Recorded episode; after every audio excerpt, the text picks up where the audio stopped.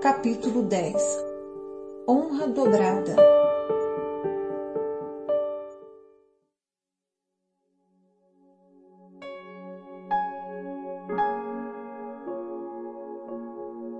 Muitas vezes, Deus envia a nós aquilo que precisamos numa embalagem que não queremos. Abre aspas. Pagai a todos o que lhe é devido. A quem tributo, tributo. A quem respeito, respeito. A quem honra, honra. Fecha aspas. Romanos, capítulo treze, verso dezessete. Veremos neste capítulo que uma das principais razões pelas quais Deus nos instrui para darmos honra a autoridades sobre nós é por nossa causa, não por causa deles. É interessante notarmos que a obediência a este comando da palavra de Deus traz uma bênção, um insulto transformado em bênção. Nos tempos em que juízes governavam Israel, havia uma mulher estéril chamada Ana. Ela era esposa de Elcana, que havia tomado uma segunda esposa chamada Penina. Ana se sentia miserável porque sua rival escarnecia dela devido à sua esterilidade. Provavelmente Elcana tomou uma segunda esposa porque Ana era estéril. Ana era amada e preenchia o coração de seu marido, mas Penina preenchia a casa. Anualmente, a família viajava para sacrificar e adorar em Siló. Especialmente neste lugar, Penina provocava Ana até que esta chorasse em prantos. Ana não podia ser confortada, nem mesmo por seu marido. Numa visita particular a Siló, ela se sentia arruinada. Baseada em profunda angústia, Ana chorou perante o Senhor e fez uma aliança. Abre aspas. Se tu me deres uma criança, a ti eu o darei por todos os dias de sua vida. Fecha aspas. Enquanto ela orou, Eli, o principal sacerdote e juiz sobre Israel, viu que seus lábios se moviam, porém não se lhe ouvia voz alguma. Por isso, Eli a teve por embriagada e lhe disse, até quando estarás tu embriagada? Aparta de ti este vinho. Primeiro livro de Samuel, capítulo um, versos treze e quatorze. Que insulto! Não somente ele não foi sensível à sua dor, mas ele também estava espiritualmente anestesiado e pensou que sua oração fosse uma manifestação de embriaguez. Ela havia deixado a presença de sua adversária constante para encontrar conforto perante o Senhor e acabou sendo julgada pela autoridade espiritual da terra como se estivesse errada. Todo ano ela vinha a Siló de mãos vazias, sem um filho para consagrar ao Senhor.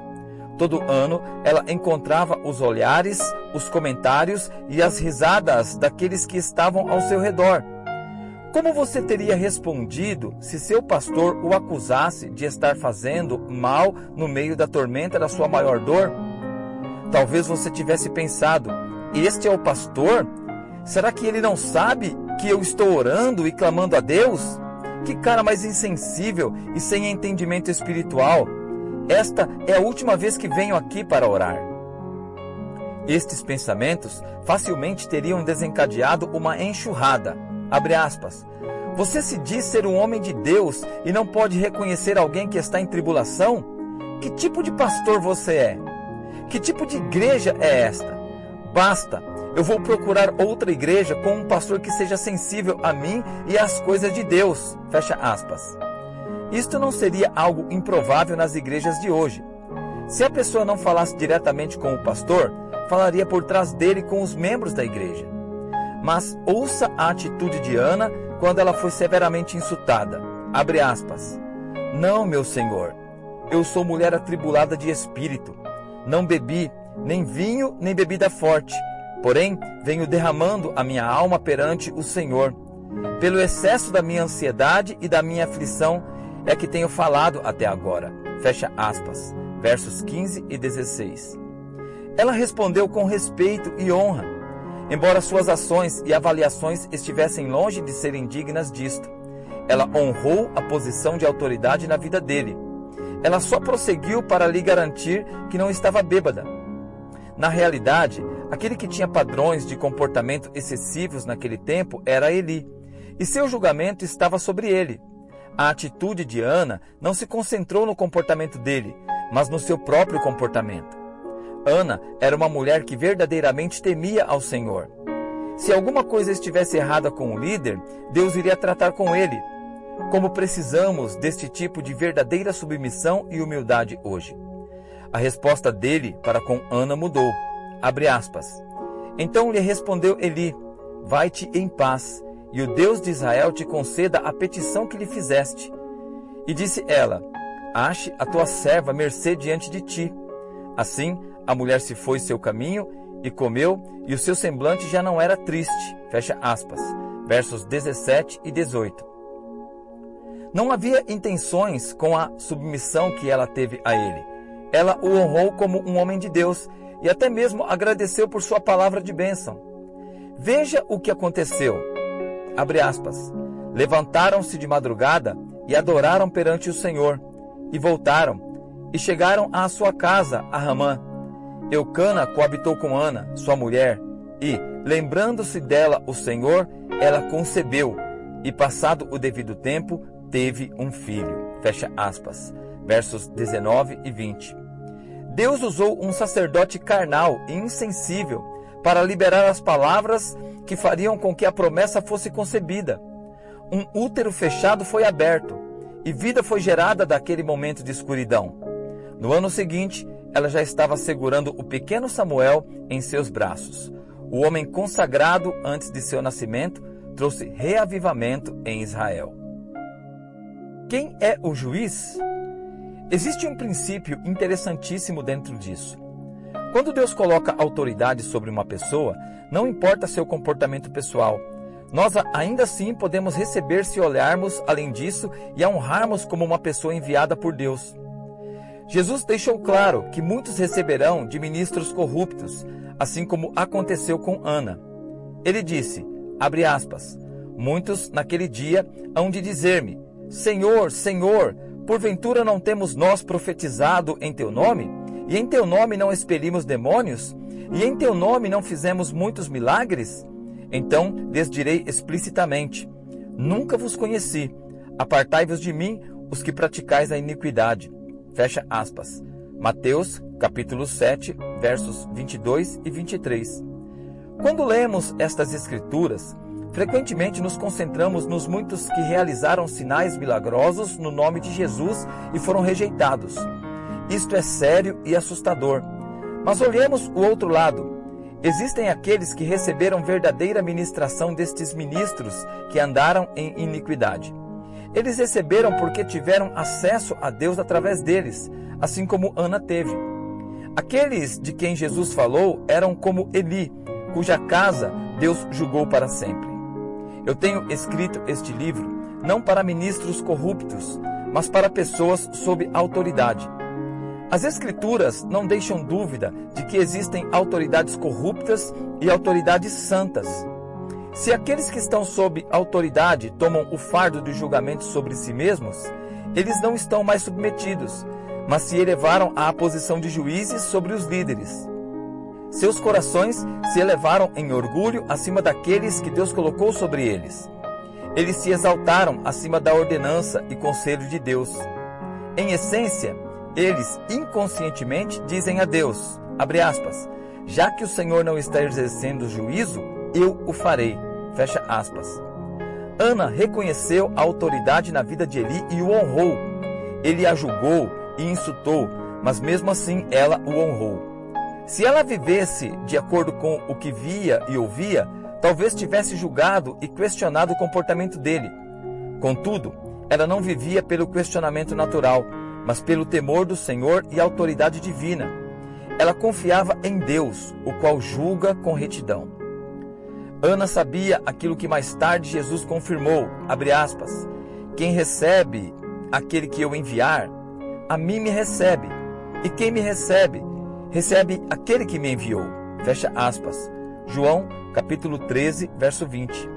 Lembre-se bem, Jesus enviou Judas revestido de poder para realizar milagres e expulsar demônios. Mas Jesus sabia que Judas seria revelado como o iníquo. Abre aspas. Não vos escolhi eu em número de doze?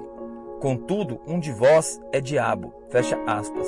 João, capítulo seis, verso setenta. Jesus o conhecia através do discernimento encontrado no temor do Senhor, mesmo antes do seu pecado ser evidente. Judas realizou atos milagrosos e voltou regozijando com outros, porque os demônios se submetiam a eles no nome de Jesus. Marcos, capítulo seis, do verso sete ao treze, e Lucas, capítulo dez, verso dezessete. Pessoas receberam ministração das mãos de Judas? As mesmas mãos que roubaram da tesouraria do ministério? Absolutamente. Quando abandonar? Permita-me deixar claro um ponto vital. Se estiver provado que uma autoridade na igreja está em corrupção clara ou pecado, nós não devemos continuar bebendo da sua fonte contaminada. Nós somos instruídos claramente a deixarmos. Se o líder está envolvido em adultério, homossexualidade, extorsão, roubo, heresia ou algum outro pecado que você saiba, ou que já tenha sido exposto publicamente, e permanecer no erro e não se arrepender, saia logo debaixo de seu ministério. As Escrituras são claras com relação a isto. Não devemos sequer comer com estas pessoas. Primeira Epístola aos Coríntios, capítulo cinco, do verso nove ao onze. No caso de Eli, não está claro se Ana sabia ou não do comportamento corrupto dos filhos de Eli. As pessoas que receberam de Judas estavam provavelmente inconscientes que ele era um ladrão e um traidor em potencial. Ao se referir à liderança na igreja, Paulo disse, abre aspas, os pecados de alguns homens são notórios e levam a juízo, ao passo que os de outros só mais tarde se manifestam. Primeira Epístola a Timóteo, capítulo cinco, verso vinte e quatro. O ponto principal. Se a vida de um líder é corrupta e o julgamento de Deus ainda não é evidente, certamente virá nesta vida ou na eternidade. Você não tem que expor algo de que você não está certo ainda. Muitas pessoas agem baseadas nas suspeitas e frequentemente não estão certas e acabam trazendo danos sobre si mesmos e seus irmãos. Da boca delas sai o que elas suspeitam incorretamente. Elas chamam suas suspeitas de discernimento espiritual. Elas dificultam outras pessoas de receberem dos líderes, e muitos perdem o que Deus lhes desejava dar. É por isso que Deus admoesta, abre aspas, não aceites denúncia contra presbítero, senão exclusivamente sob o depoimento de duas ou três testemunhas, fecha aspas. Primeira Epístola a Timóteo, capítulo cinco, verso dezenove. Uma testemunha deve oferecer depoimento e não fofoca. Deus julga tudo em seu tempo determinado. E se ele julga ser o tempo ou necessidade de expor o erro e a falta de arrependimento de um líder, certamente você o saberá. E aí então será o tempo de sair de sob a autoridade dele. Paulo declarou, abre aspas, quanto aos que vivem no pecado, repreende-os na presença de todos, para que também os demais temam. Fecha aspas. Primeira Epístola a Timóteo, capítulo cinco, verso vinte. A advertência. Não seja conivente com os pecados deles e saia de debaixo da autoridade deles, a menos que eles venham a se arrepender verdadeiramente. Eu, uma vez, estava sob um líder cujo pecado claro acabou sendo manifesto. Eu não mais estava sob ele quando tudo foi descoberto, porque nós já havíamos mudado para outro estado onde eu serviria como pastor de jovens. Alguns anos depois de havermos saído, ele se levantou perante os membros da igreja e compartilhou que estaria se divorciando de sua esposa, porque não queria mais viver com ela. Pouco tempo depois, ele compartilhou também seus planos de se casar com outra mulher. Sua esposa era inocente de qualquer conduta sexual errada. Ele somente queria a outra mulher. Naquele ponto, milhares deixaram sua congregação. Eles o fizeram por uma razão correta. Aqueles que permaneceram estavam em terreno perigoso, porque a doutrina se tornou cada vez mais pervertida por causa dos propósitos do pastor e de sua nova esposa. Eu conheço muitos que abandonaram e prosperaram, e não abriram sua boca para falar contra eles. Aqueles que o atacaram sofreram. Davi foi um exemplo de comportamento correto. Mesmo após ser expulso por um rei atormentado por demônios, ele honrou Saul até o dia da sua morte. Davi entendeu que Saul era o ungido do Senhor. Até hoje eu respeito este homem. embora sinta muito pelas consequências de suas escolhas. Embora eu o honre, não poderia considerar sua doutrina e ensinamentos seguros e corretos. Em um tempo diferente, eu recebi ricamente do seu ministério. Eu descobri mais tarde que seu comportamento errado vinha desde o exato período em que eu estava sob seus ensinamentos. Existiam algumas indicações vagas, mas nada era aberto nem manifesto. Deus, uma vez, me corrigiu durante aquele tempo por uma atitude crítica. Eu compartilharei isto no próximo capítulo. Talvez Deus esteja ainda tentando alcançar este homem. Naquele tempo não cabia a mim.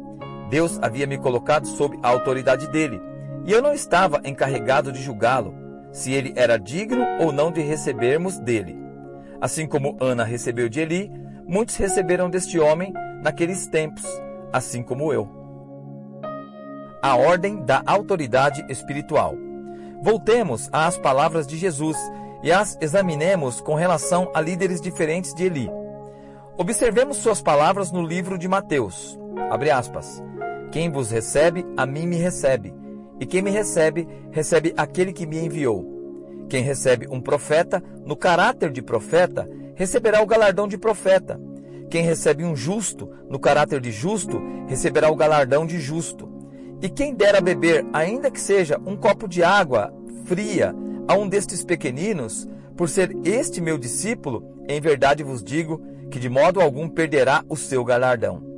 Fecha aspas. Mateus, capítulo dez, do verso quarenta ao quarenta e dois. Ele comunicou dois tópicos nestes versos. Primeiro, e mais importante, existe uma ordem em autoridade, começando com o Pai. Ele é aquele que enviou Jesus e lhe deu autoridade. Nas próprias palavras de Jesus, abre aspas. Toda autoridade me foi dada no céu e na terra. Fecha aspas. Mateus, capítulo vinte e oito, verso dezoito. Jesus é o cabeça da igreja, e o dia virá em que ele entregará o reino a seu Pai, após colocar sob seus pés todos os inimigos. Primeira Epístola aos Coríntios, capítulo quinze, dos versos vinte e quatro ao vinte e seis. Seguindo-se esta ordem, vem o profeta. Profetas são inicialmente descritos na palavra como a boca do Senhor. Êxodo, capítulo quatro, verso dezesseis e capítulo sete, verso um. Este representa um dos cinco dons ministeriais que ele concedeu à igreja após haver ressurgido dentre os mortos. Efésios, capítulo quatro, dos versos oito ao treze. Eles são a boca de Deus para a igreja. Quando nós recebemos um dom ministerial, nós recebemos do Senhor aquilo que ele próprio dá através da ordem de autoridade delegada. Então, ele continua falando sobre os justos e não exclui até mesmo os pequeninos. Eu tenho visto não cristãos sendo abençoados porque eles fizeram algo pelos cristãos mais pequeninos. Embora eles não servissem ao Senhor, eles mostraram consideração pelo Mestre. Quando recebemos e abençoamos os santos, na realidade estamos recebendo e bendizendo ao Pai. Os discípulos, que incluem os pequeninos, são submissos à autoridade da igreja sob o cabeça que é Jesus, o qual expressa a vontade do Pai. Portanto, os que não são salvos entram sob os pequeninos em Cristo, pois o que é menor no reino tem maior autoridade espiritual do que os que estão perdidos. Das palavras de Jesus podemos ver uma ordem de autoridade estabelecida. A recompensa ao receber autoridade espiritual. O segundo ponto comunicado nestes versículos diz respeito a recebermos os servos como enviados por Deus. E assim, recebemos a recompensa correspondente. O ministério de Jesus provê uma ilustração. Os cidadãos de uma cidade tinham uma dificuldade particular em receber Jesus. Embora pregassem a realidade do Messias e soubessem pelas Escrituras que era o tempo da sua vinda, Jesus disse a eles, abre aspas, não há profeta sem honra, senão na sua terra, entre os seus parentes e na sua casa. Não pôde fazer ali nenhum milagre, senão curar uns poucos enfermos, impondo-lhes as mãos. Fecha aspas. Marcos, capítulo seis, versos quatro e cinco. Recebemos alguém como enviado por Deus quando honramos sua posição ou ofício. Deus disse ao povo através de Moisés, abre aspas, suscitar-lhe-ei um profeta do meio de seus irmãos. Fecha aspas. Deuteronômio, capítulo dezoito, verso dezoito. Mas eles não honraram Jesus como profeta vindo do Pai ou como Messias. Por que eles não o receberam? Porque ele não veio da maneira como eles queriam que viesse. Suas expectativas eram bem diferentes daquilo que ele na verdade era. Eles liam em Isaías, abre aspas, porque um menino nos nasceu, um filho se nos deu, o governo está sobre os seus ombros, para que se aumente o seu governo e venha paz sobre o trono de Davi e sobre o seu reino. Isaías, capítulo nove, versos seis e sete. Então eles estavam esperando a chegada de um rei vencedor, que os libertaria da opressão romana e estabeleceria seu reino em Jerusalém. Mas ao invés disso, ele veio como um filho de um carpinteiro, acompanhado de pescadores e coletores de impostos. Eles diziam a si mesmos, abre aspas, esta não é a forma na qual esperamos ou queremos o Messias, fecha aspas. Note também que as Escrituras nos dizem, Jesus não pôde realizar nenhum milagre. Ela não diz, ele não quis, falando sobre sua vontade. Está escrito que ele não pôde, o que significa que ele foi impedido. Pense sobre isso. O Filho de Deus, cheio do Espírito Santo, sem medida, foi restringido. A resposta tem duas partes. Ele não veio na maneira que eles queriam. Então, eles não o receberam ou não o honraram, e eles estavam muito familiarizados com ele. Ouça as palavras, abre aspas. Chegando o sábado, passou a ensinar na sinagoga, e muitos, ouvindo-o, se maravilhavam, dizendo, de onde vem a este estas coisas? Que sabedoria é esta que lhe foi dada? E como se fazem tais maravilhas por suas mãos? Não é este o carpinteiro, filho de Maria, irmão de Tiago, José, Judas e Simão? E não vivem aqui entre nós suas irmãs? E escandalizavam-se nele. Jesus, porém, lhes disse, não há profeta sem honra, senão na sua terra, entre os seus parentes e na sua casa. Fecha aspas. Marcos, capítulo seis, do verso dois ao quatro. Onde um profeta não tem honra? Geralmente é na sua própria casa e entre os seus. Davi encontrou essa situação quando ele voltou para casa para abençoar sua família. Sua vitória foi celebrada nas ruas, mas desprezada sob seu teto. Mical perdeu a bênção que Deus havia destinado a ela. Davi tinha autoridade para abençoar sua casa. Quanto mais Jesus tinha poder para abençoar os seus. Embora ele fosse ilimitado em poder para abençoar, ele não pôde fazer nada por eles. Veja, segundo livro de Samuel, capítulo seis. Somente os que tinham fome, aqueles que eram ensináveis e humildes de coração perante Deus, puderam ver a sua mão sobre Jesus e receber dele.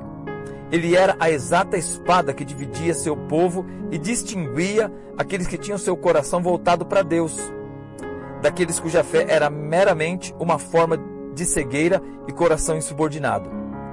Como Simeão disse a Maria, sua mãe, abre aspas, eis que este menino está destinado tanto para a ruína como para levantamento de muitos em Israel e para ser alvo de contradição.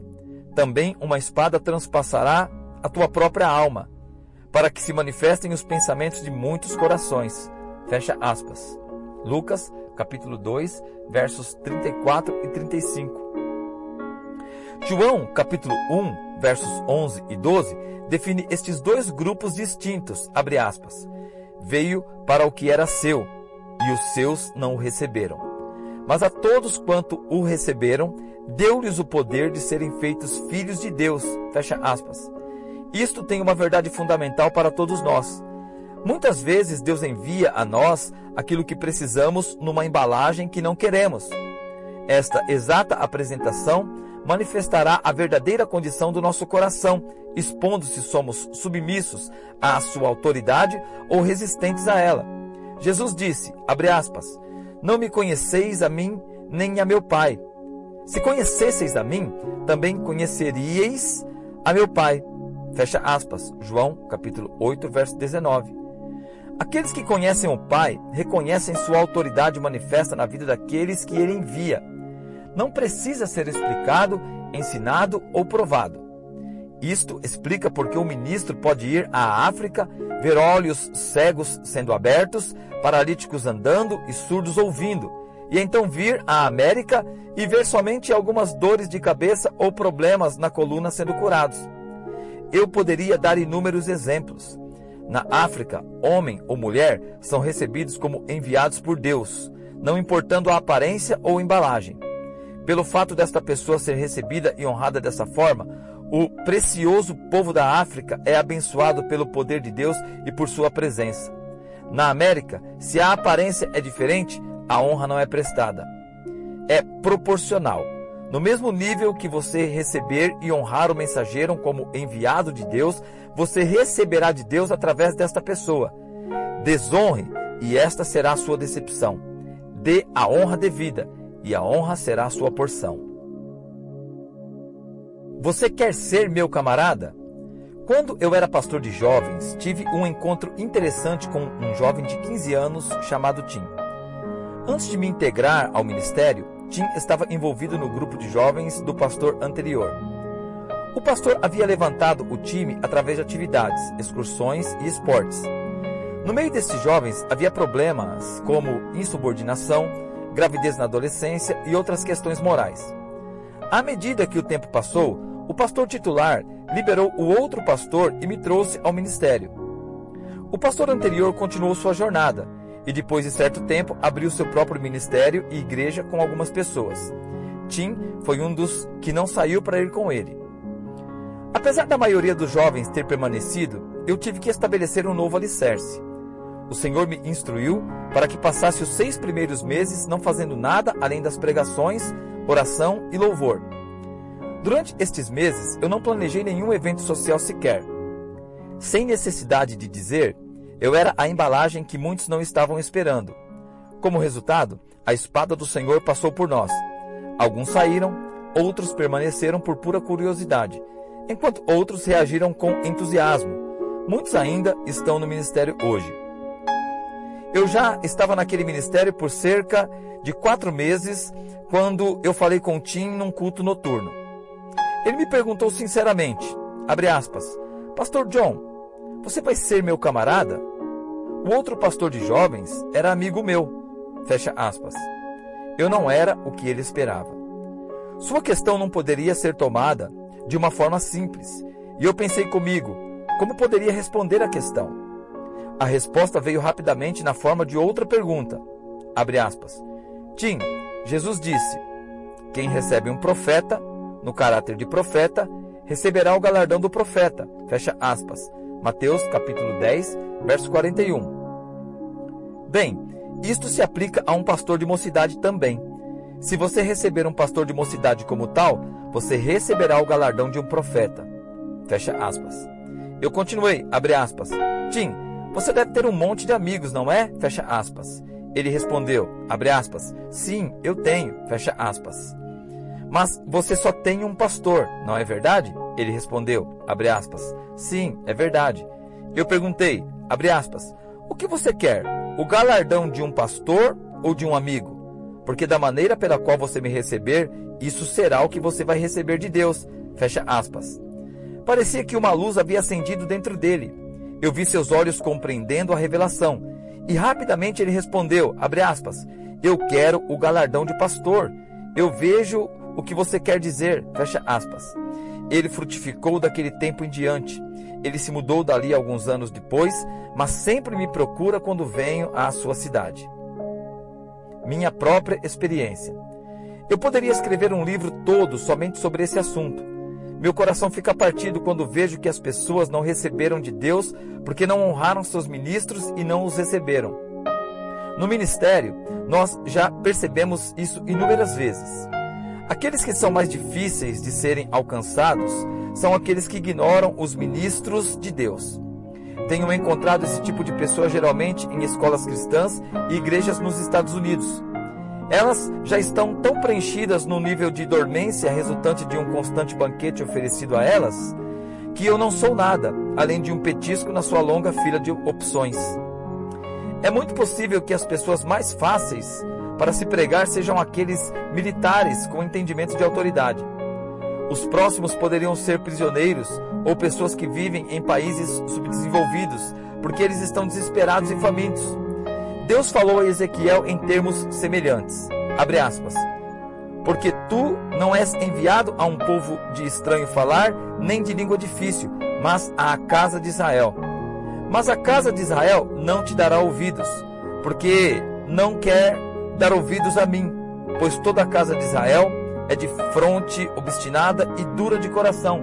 Fecha aspas. Ezequiel, capítulo três, dos versos cinco ao sete.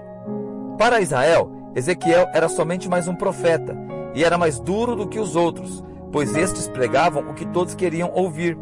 Então ele não foi bem recebido.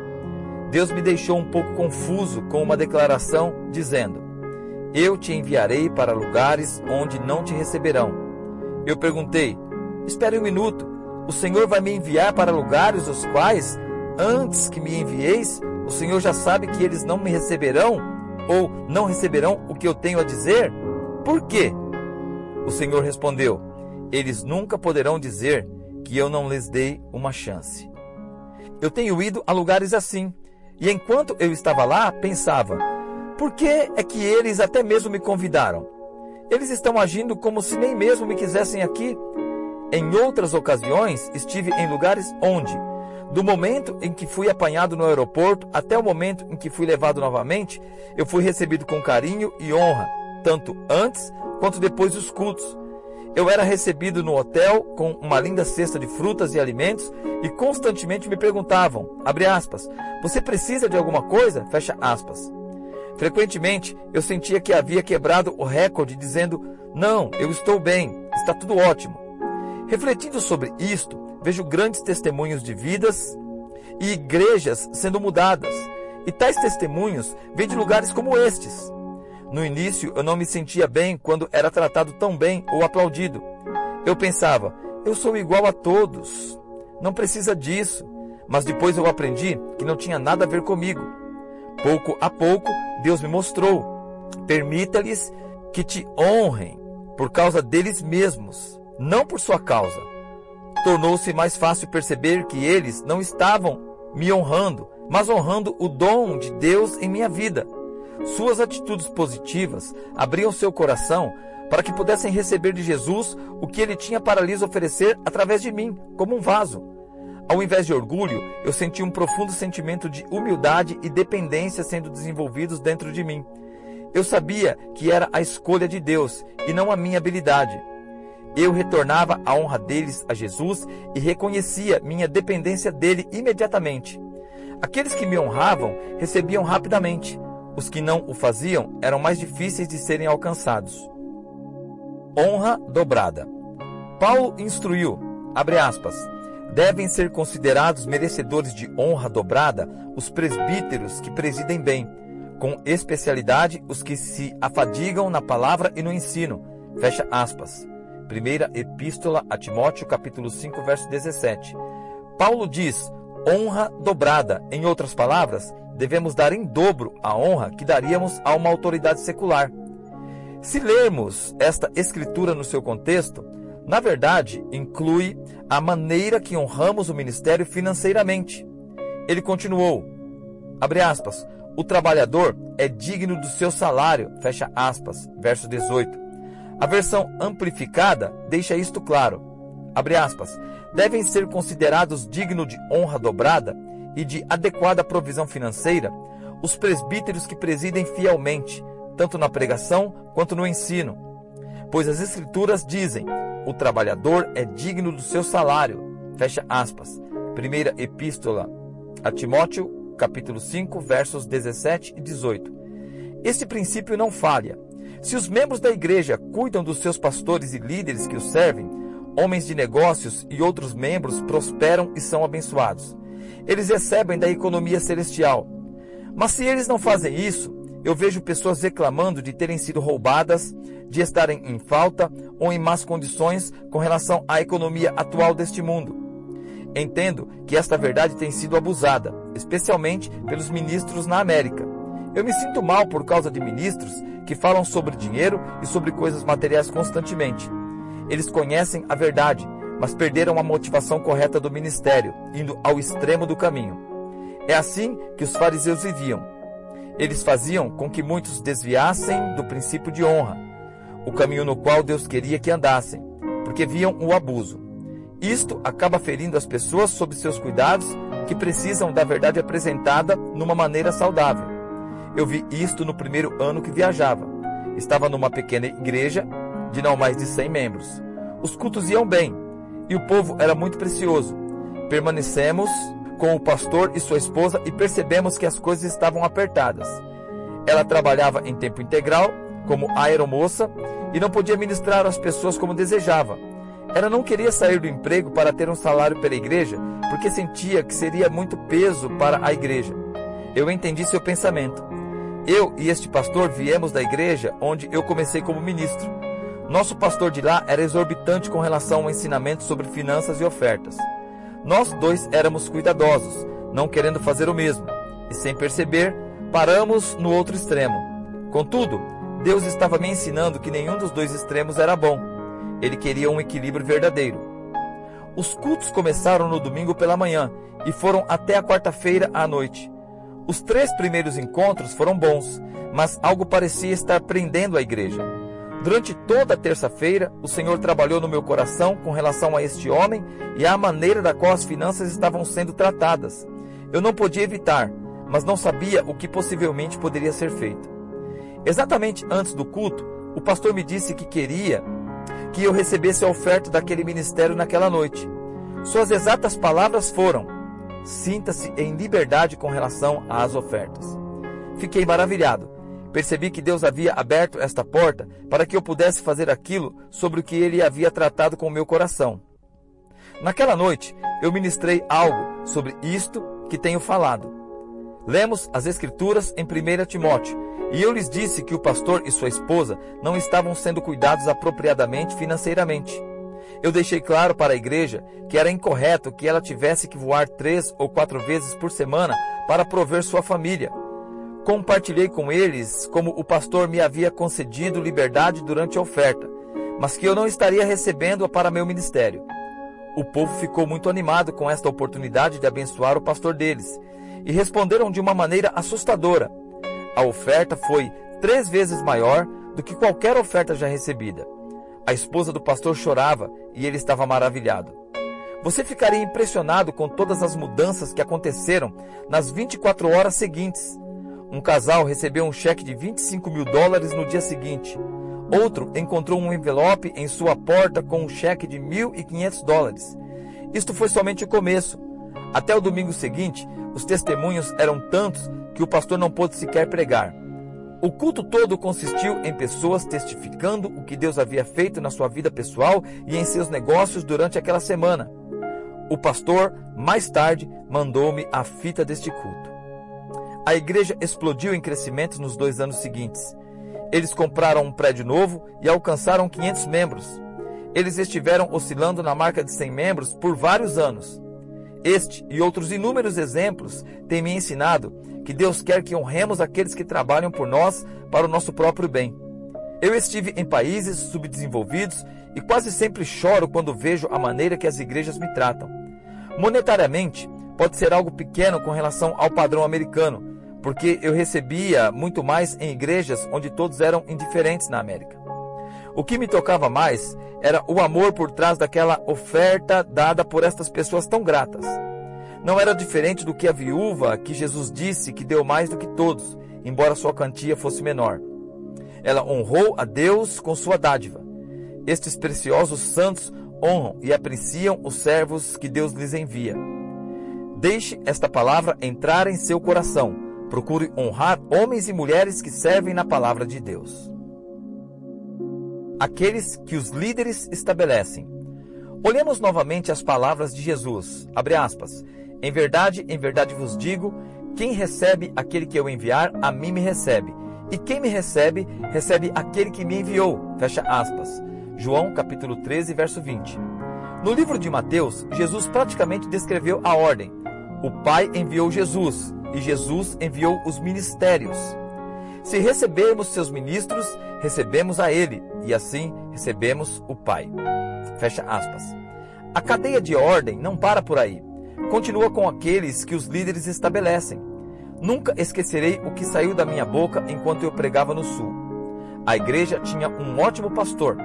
Ele andava em autoridade para proteger seu povo, e eles o respeitavam. Contudo, este respeito não continuava para com o restante da equipe e dos que trabalhavam com ele. Eu observei pessoas que não honravam outros, como secretárias, introdutores, pastores associados, etcétera. No culto, eu estava ministrando de uma maneira profética.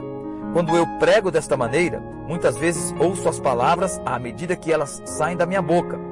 Eu apontei para um dos trabalhadores daquela igreja e claramente disse, abre aspas, a maneira que você trata esta pessoa é a maneira que você trata seu pastor. A maneira que você o trata é a maneira que, na verdade, você trataria Jesus. Fecha aspas. Você deveria ter visto os olhos de alguns membros da igreja. A luz da revelação entrou e expôs suas atitudes. Era uma igreja saudável e as pessoas receberam com alegria a correção. As palavras ministraram até para mim. Quando eu ministro numa igreja ou frequento minha própria igreja, dou honra àqueles que os pastores designam, incluindo diáconos, equipes, secretárias, pastores associados e até os que ajudam no estacionamento da igreja. Eles foram escolhidos pelo pastor, o qual foi designado por Jesus, que foi enviado pelo Pai. Isto é simplesmente reconhecer a autoridade de Deus nas pessoas que nós encontramos.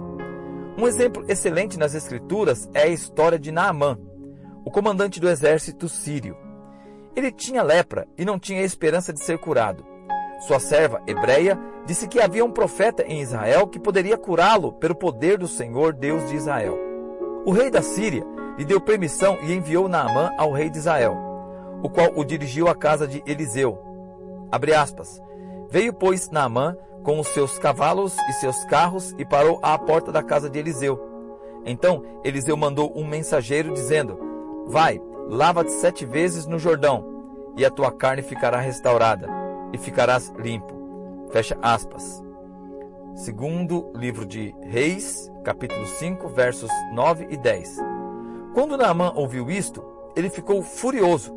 Ele disse, abre aspas, pensava que ele sairia a ter comigo, por se ia de pé, invocaria o nome do Senhor, seu Deus, moveria a mão sobre o lugar da lepra e restauraria o leproso.